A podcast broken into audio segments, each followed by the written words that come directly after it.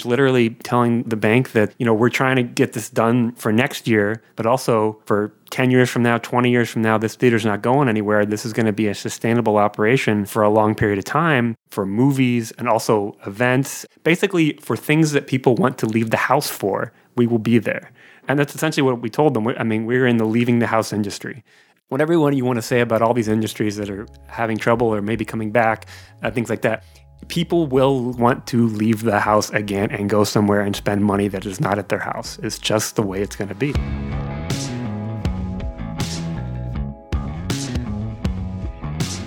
This is the Box Office Podcast. I'm Russ Fischer, the editorial director of the Box Office Studios, which provides editorial content to movie theaters. And I am joined by Daniel Loria, the editorial director of Box Office Pro magazine. Um, this week, we are going to talk to Barak Epstein, who is the president of Aviation Cinemas, which runs the Texas Theater in the Oak Cliff suburb of Dallas. Uh, we have a great interview with Barack coming up, but first we want to recap a couple of things that have happened in the news. So, Daniel, let's talk about China, which seems to be back.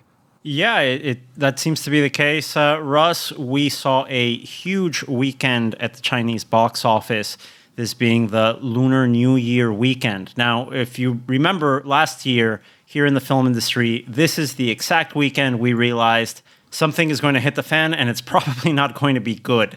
The Chinese Lunar New Year weekend is one of the biggest movie going weekends in China.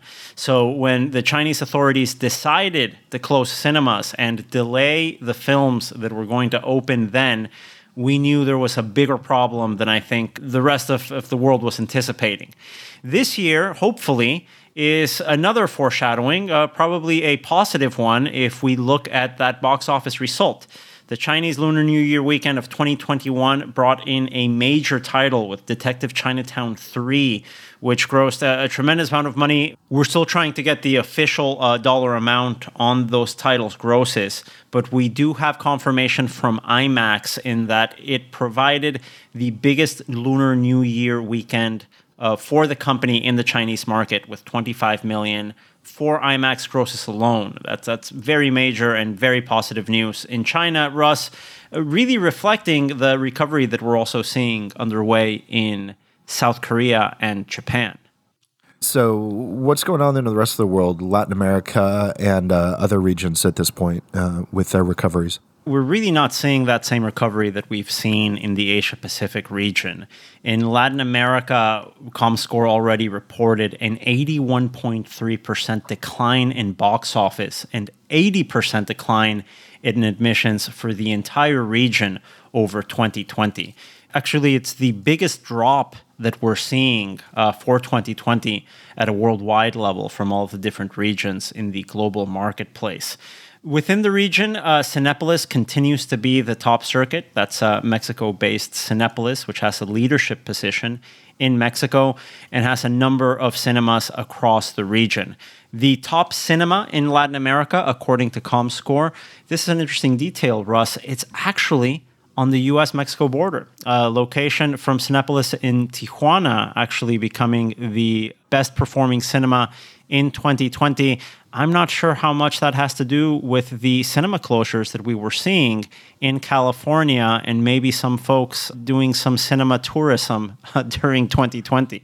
Yeah, I was going to ask if that is the the thing. You know, obviously the stereotype paints Tijuana as as a destination for people uh, engaging in tourism of other types, but it's intriguing to me if cinema closures in the US might have prompted people to cross the border to Tijuana to go to the movies. That's kind of a, a wild story that we should follow up on. Yeah, it's actually the first time in a number of years that we see that a city outside of a capital in a Latin American country ends up being the top performing uh, site in the region. So this is a quirk from 2020. We'll see what happens in 2021 as the cinema industry continues to try to recover. Unfortunately, Mexico is not doing that well in terms of the cinema recovery, Russ. Last week, we got reports that Cinemex, the number two circuit in the Mexican market, had gone dark Now, these were reported either as rumors or as facts by a number of publications. We've followed up uh, over at Box Office Pro with a number of contacts, can still not confirm what exactly is going on with Cinemex in Mexico right now, other than the circuit is not selling tickets on its website, and most of their locations, if not all, are not open as we speak. That's wild. And it's kind of amazing that we just don't have confirmation at this point. Yeah, uh, a frustrating detail in how this world of journalism works, but we'll follow up on Box Office Pro as soon as we can confirm the reason behind the closures of Cinemex in the Mexican market. So let's uh, look north of the border between the US and Mexico to the domestic market. How are things now, especially given that we had Judas and the Black Messiah, the latest uh, Warner Brothers film, to open, uh, hitting both theaters and HBO Max simultaneously? As you know, Russ, this is probably one of the, is it fair to call it one of the frontrunners in terms of buzz for this Oscar season? Yeah, it is. And it's intriguing that it's a movie being released in February that is still a contender for the what is technically the 2020 Oscars. So, really, it was a title that came in with a lot of buzz, a lot of conversation, some great talent behind it. The movie opened in second place in both the three day and four day estimates behind The Croods A New Age, a movie that's been in circulation for 12 weeks in cinemas now. That's three months in cinemas. And crucially, that's also been available to stream for nine weeks. So Judas and the Black Messiah narrowly coming in in second place behind a movie that's been around for three months. I don't know. I think it's a big surprise for us. I'm not sure how we can read this. A couple of things come into mind at the lack of more data points, but I think it speaks to maybe an early indication of what the value of a theatrical window might be in the long run for a title, whether that's three weeks, five weeks, or more. A theatrical window uh, we're seeing might have uh, a positive effect for a title both online and in theaters. But hey, it just might be a situation where the marketing support that a title like Judas and the Black Messiah might have actually benefited HBO Max, an app rather than than a release for availability. As we know, Universal is putting out films in theaters and agnostically online. That means the digital streaming component isn't tied to promoting any specific download of an app. That's not the case with Warner Brothers releases. And the last factor we have to consider is is Judas and the Black Messiah a type of movie that works just as well at the home than it would at the cinema. A lot of questions for us, uh, a lot of speculation that we can take on these numbers. What's your early reaction to this shock at the box office? I mean, the dominance of the Croods too this weekend is certainly surprising. You know, we've known that that little mini franchise is one that had a lot of potential power. It was a movie that I know, you know, the big circuits were really hopeful for in its theatrical opening pre COVID. And it's not a surprise to me that it has a certain sort of staying power. I could also envision some data that that uh, shows us that as vaccines are slowly rolling out and, and people are becoming slightly more comfortable with the theatrical experience with going out in general that you know families went out to see the Croods Um, however, I think the other thing that's also key this weekend is that over the last few days we've had insane winter storms and record low temperatures across the United States over the last few days. I mean, where I am right now, it's been incredibly cold uh, for the past week, like single digits, which has prevented me from going virtually anywhere. And while I might think, uh, oh, the general easing of COVID numbers might have led more families to go out, I would also think that the cold might have prevented people from going. I don't have any data to support this one way or the other. As for Judas and the Black Messiah, yeah, I think it's, you know, we've talked on the podcast quite a bit about the idea that theatrical marketing ends up also being marketing for the next stage of a film's life cycle, whether it is uh, PVOD or streaming or home media or whatever. And so I think that's a good point that the theatrical marketing for Judas and the Black Messiah and the awareness of it in theaters might have done more to help HBO Max in this particular round, at least, than it did to help the movie in its theatrical opening. It's interesting what you say about those family audiences returning to cinemas because last weekend here at the domestic box office, we also saw a title that's been in theaters for months The War with Grandpa cross the $20 million mark, which is a, an important benchmark right now in this uh, pandemic stricken recovery effort for movie theaters. I think it's another sign that those early assumptions that, you know what, we're guilty of as well. If you listen back to those uh, podcasts we recorded over the summer on what are going to be the type of audiences coming back to the movies, we haven't had too many family titles. I don't think too many people assumed it would be families that would consistently come back to the cinema. But if we look at the performance of those two titles in the market, The War with Grandpa and Croods a New Age, these are titles that are bringing family audiences back again and again and again. I'm going to be very curious what happens with a day and date release of Raya and the Last Dragon from Disney in early March. And especially since that title, if I'm not mistaken, is being rolled out eh, with a model more akin to the Mulan model, which is to say that to watch it via Disney Plus, you'll have to pay a premium rather than it being bundled as part of the service uh, as titles are on HBO Max from Warner Brothers. It's going to be the first Disney branded title to hit cinemas since the pandemic began. So we'll see how that moves along. You can read our reporting on that title and everything else related to box office at boxofficepro.com. Now, going back to Judas and the Black Messiah, Russ, uh, we were talking about the importance of a platform to promote these movies coming out, whether it's in cinemas or in the home. Judas and the Black Messiah actually debuted, premiered at the Sundance Film Festival this year. It was part of a renewed effort by the Sundance Institute to bring the festival to more theaters and to more places in a year where the physical festival itself wouldn't be able to accommodate its usual guests. Now, the Sundance Film Festival was available to audiences all over the country through digital screenings. And it also signed up, I believe it was 22 different art houses across the nation and programmed specific films at those sites to help these cinemas with fresh content in a critical time for the movie theater recovery. And we got the opportunity to speak to one of those art houses that participated in that program that also screened Judas and the Black Messiah, the Texas Theater. So, as some quick background before we speak to Barak Epstein, who runs the Texas Theater, the theater itself originally opened as a grand single screen cinema. You know, it was one of those houses that had a classic marquee, huge auditorium with balconies. And this was located and still is in the Dallas suburb of Oak Cliff, when the theater opened in 1931, it was the first movie theater actually built for movies in the Dallas area. And it also featured something that uh, virtually nobody else had, which was an early form of air conditioning, which in the Dallas area you can imagine might be pretty valuable.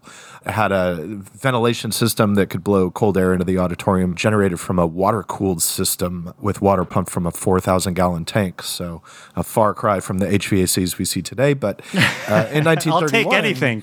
Anything, literally. You know, a bowl of fan blowing over a, a, you know a bunch of ice cubes, like better than nothing. And you know what? During that time, if if you look back at the ads that we had at Box Office Magazine, air conditioning was just one of those must-have amenities for movie theaters. It really brought audiences to the cinemas during the summer months. It, it was what we would say, I don't know, premium large format, even recliner seating today, air conditioning probably even topped those innovations back during that time.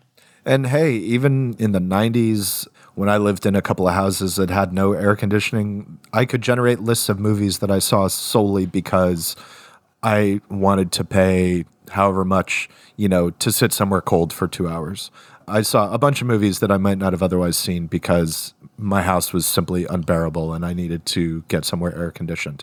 So I totally get it, is what I'm saying all of that said, that's not the thing that the Texas Theater was most famous for. It became the theater became part of American history on November 22, 1963, when at around 1:45 p.m. A, a, group of police officers rushed into the theater to arrest someone who had uh, gone in without paying, and that was Lee Harvey Oswald, uh, who hours earlier had assassinated President John F. Kennedy. So the Texas Theater became infamous for a time. And that infamy is not necessarily the reason for the next few decades of the, the theater's history. But in the years that followed, the Texas Theater went through a redesign. It was managed by the United Artists Circuit through 1989. It did pretty well. But then into the 90s, like a lot of other historic single screen cinemas in the United States, the Texas Theater went through a difficult time. Suburban multiplexes claimed dominance over the U.S. exhibition market, and the Texas Theater floundered for a while. It changed hands several times, and then in 2010, its current ownership group, the Aviation Cinemas, came onto the scene, purchased the theater, and revitalized it. And so now we're going to speak with Barak Epstein, who runs Aviation Cinemas and who has been behind the revitalization of the Texas Theater and is guiding it into the future.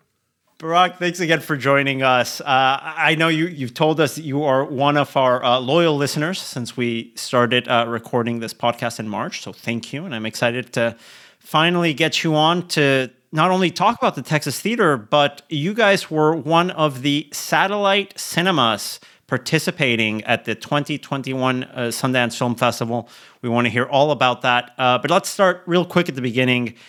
Could you give us a quick rundown of the history of the Texas Theater and how you came to be involved with it? Well, Texas Theater was built in 1931, originally owned by uh, Howard Hughes, actually. It was part of his chain of movie theaters. And uh, he only owned the Texas Theater for about a year.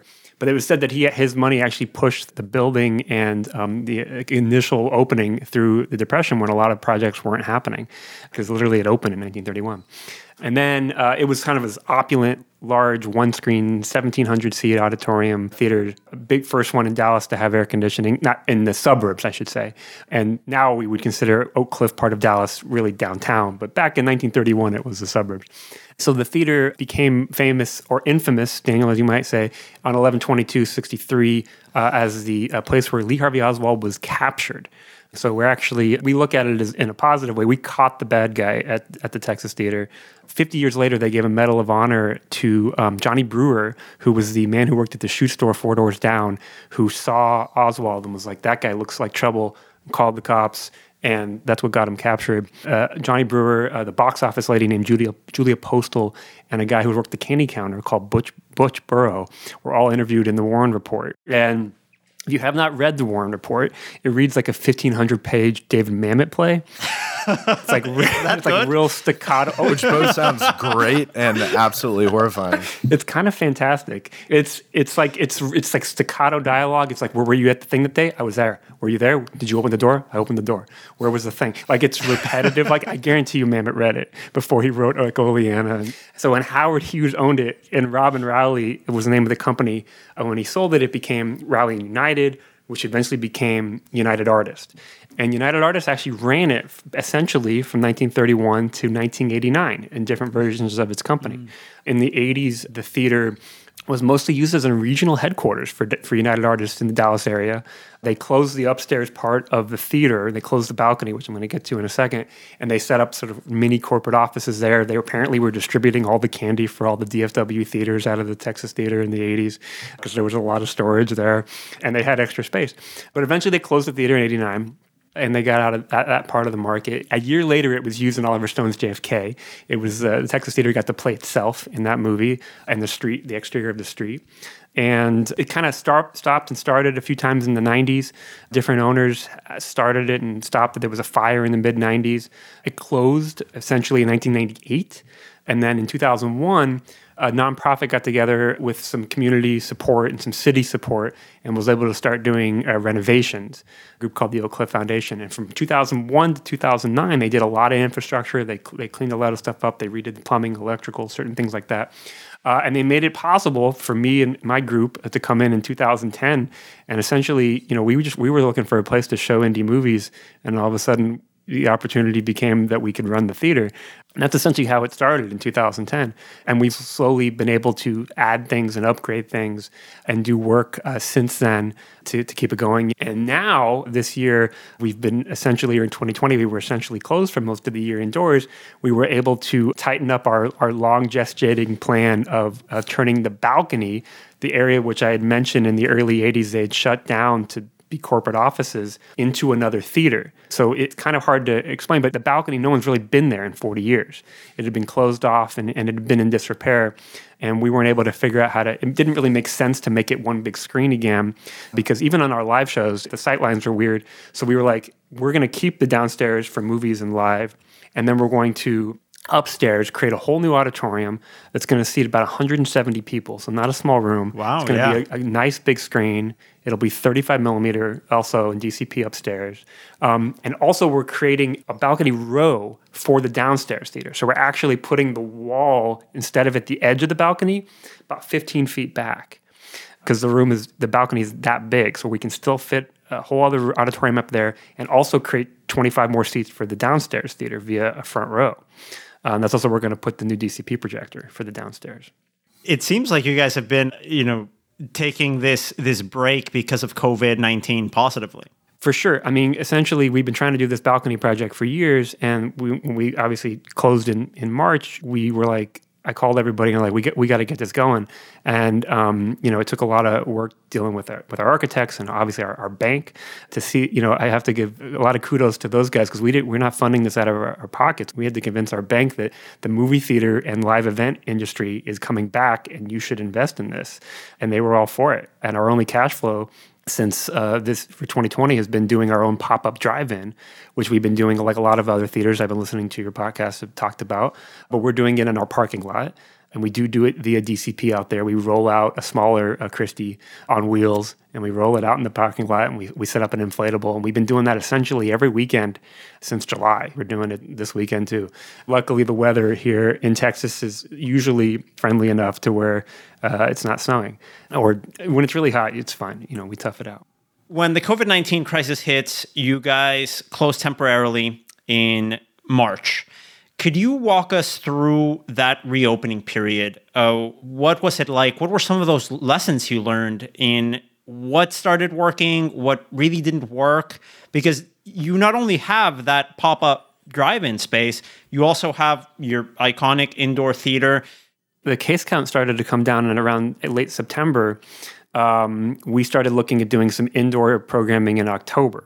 So we did go back and program indoors in October, and we decided uh, we were going to follow the cinema safe rules that NATO put out. Uh, we followed them to a T, and then we even cranked things up a notch. Um, we only we are the downstairs auditorium seats 645, uh, but we decided we were going to cap indoor attendance at 100, which is 16.7% of the room. Uh, we also invested in bipolar ionization technology for our HVAC vents, electrostatic sprayers, increased, increased the MERV filtration of our big handlers. Uh, we, we did the touchless uh, credit card processing, which we had to spend money on on, the HVA, on our POS systems. So we made big investments actually to, to be open. And we felt that was successful and also the right thing to do. And, uh, and our indoor screenings went well. And we tried to keep them going through a little bit of November. But that, as you guys know, the case count started going back up, and it quickly became apparent that we should go back outside.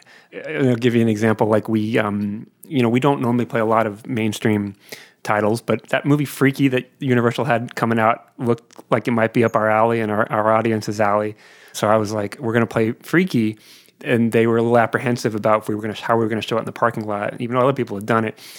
So I was like, well, we'll do it inside one weekend and we'll do it outside the another weekend. And um, our outside numbers were exponentially higher than our inside numbers um, on that title. And, and, and that's when we realized that um, we should stay outside for a minute. Now, that being said, right after we went back outside, this is like, you know, you know, Thanksgiving time, December. Luckily, we had a mild December here in Dallas where it was, it was 57 degrees every night. And we were outside in the parking lot. But we had announced that we were going to be partnering with the Sundance Film Festival to be the Dallas venue for the 2021 program. And that announcement came around December. And we had Sundance initially, when they were talking to everybody, I think that they assumed that everybody who they were choosing as satellite venues would be doing it inside, minus a couple outliers. But for, for one reason is they assumed that it's going to be cold. And then as time went on and, and, and discussions were happening, and you know, uh, December and January were were pretty rough, uh, COVID wise. You know, a lot of venues that were Sundance some of them dropped off, some of them converted to outside. You know, as you guys know, the LA didn't happen, Park City didn't happen. And they would give us the out. They'd be like, "Hey, you guys still want to do this?" And we're like, "Well, Dallas, even though the case counts are rising, there has not been you know additional restrictions. We're following the rules. So all we did was we converted uh, some of the screenings to outdoors. Uh, we did our opening night program for Sundance and our closing night program outdoors, and then we we did the rest of them indoors and we followed the same cinema safe rules that we were following in October uh, and November, and and we had successful screenings. We we had um, we had filmmakers in attendance for some of them. And, and they gave us good feedback, and uh, we had good crowd interactions for those for those Q and A's, even uh, even with everybody wearing their masks.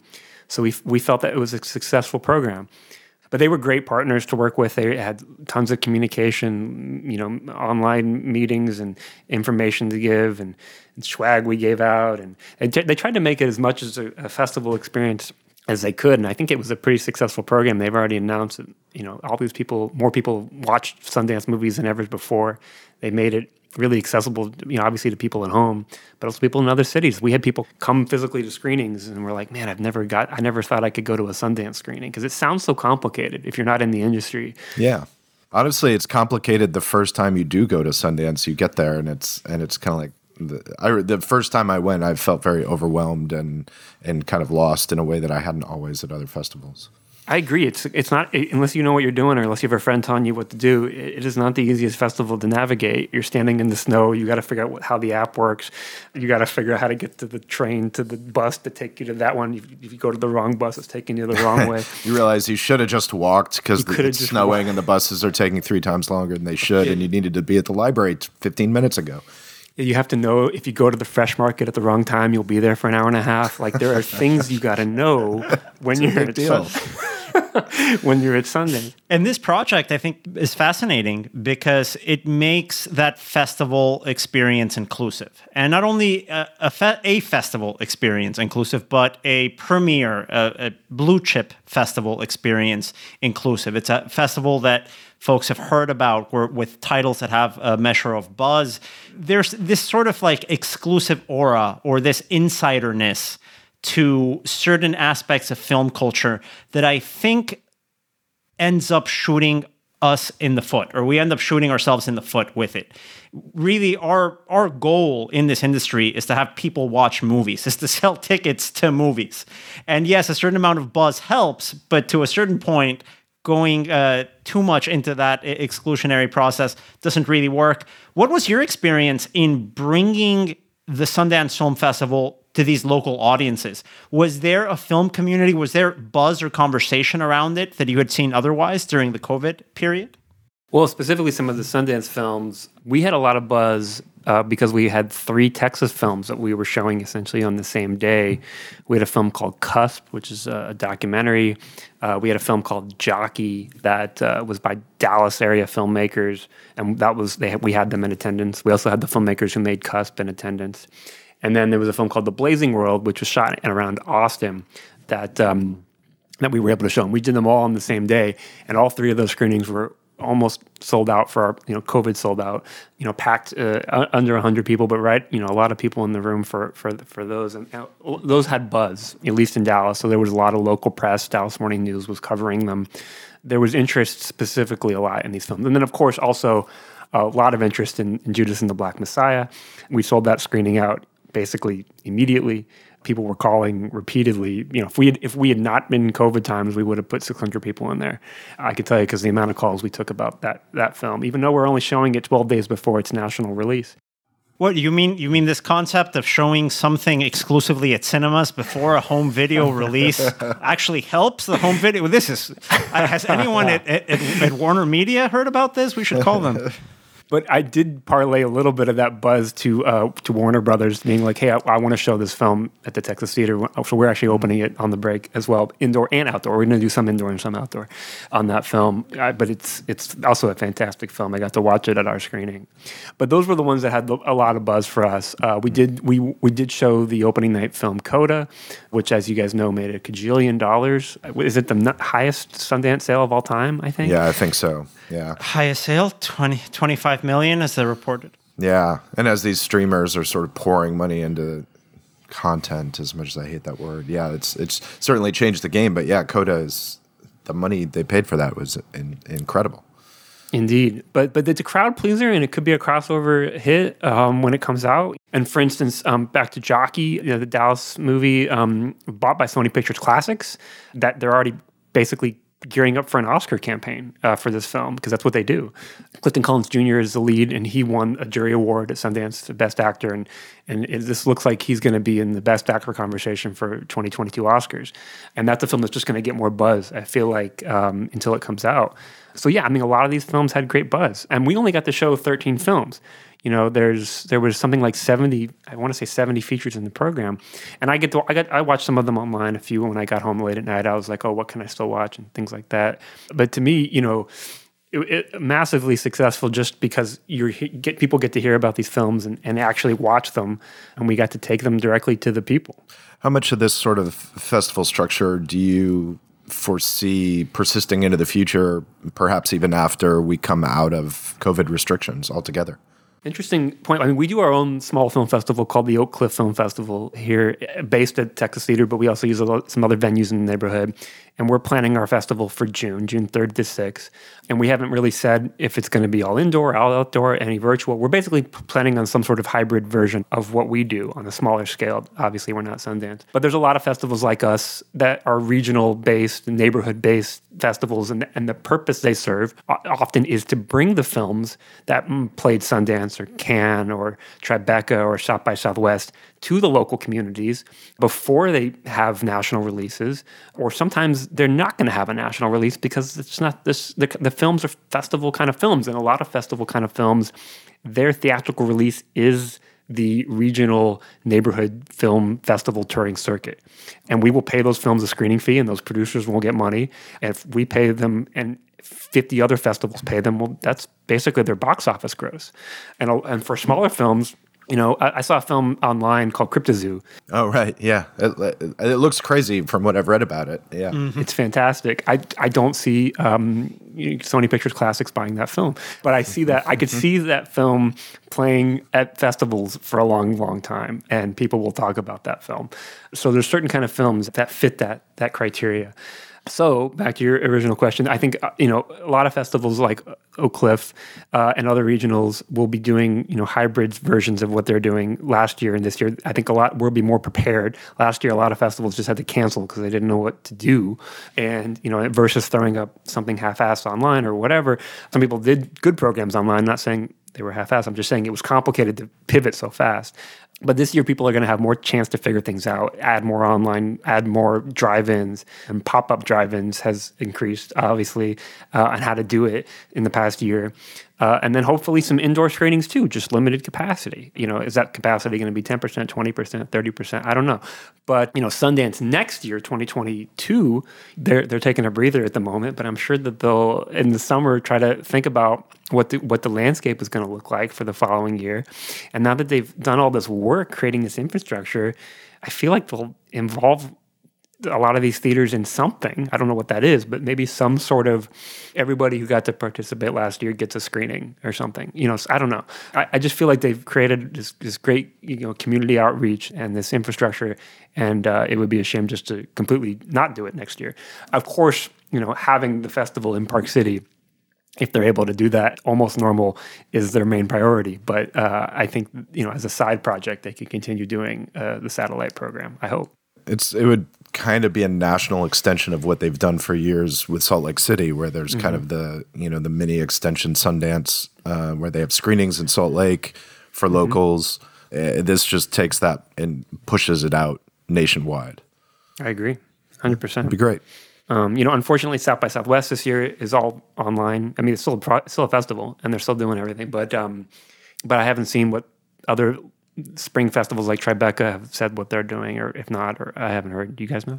I don't know oh, at this okay. point. Uh, aside from Cannes being delayed, it's it's going to be an interesting thing to track. I think moving forward, as you note, uh, some festivals have gone completely online. Others, I'm thinking specifically the New York Film Festival, which also went not they didn't partner with art houses nationwide, which I think is the really big win coming out of the Sundance experience and the Sundance experiment in 2021. But uh, you had some pop up drive ins for the New York Film Festival.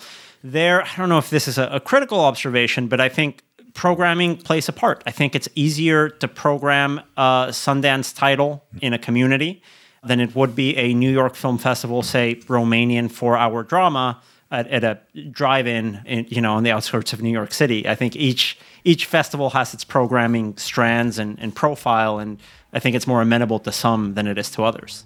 Yeah, that's a good point. Barak, thank you. This has been awesome. Well, thank you guys for having me. Really just underlines my desire to come to the theater and the festival that you guys do at some point in the not too distant future. And thanks again to our guest, Barak Epstein from Aviation Cinemas, who runs the Texas Theater in Dallas, Texas. Tune in next week for another episode of the Box Office Podcast. This episode was produced by Caitlin and the Box Office Company, along with Record Edit Podcast, and was written by Russ Fischer and myself, Daniel Loria. Thanks again, and we'll talk to you next week.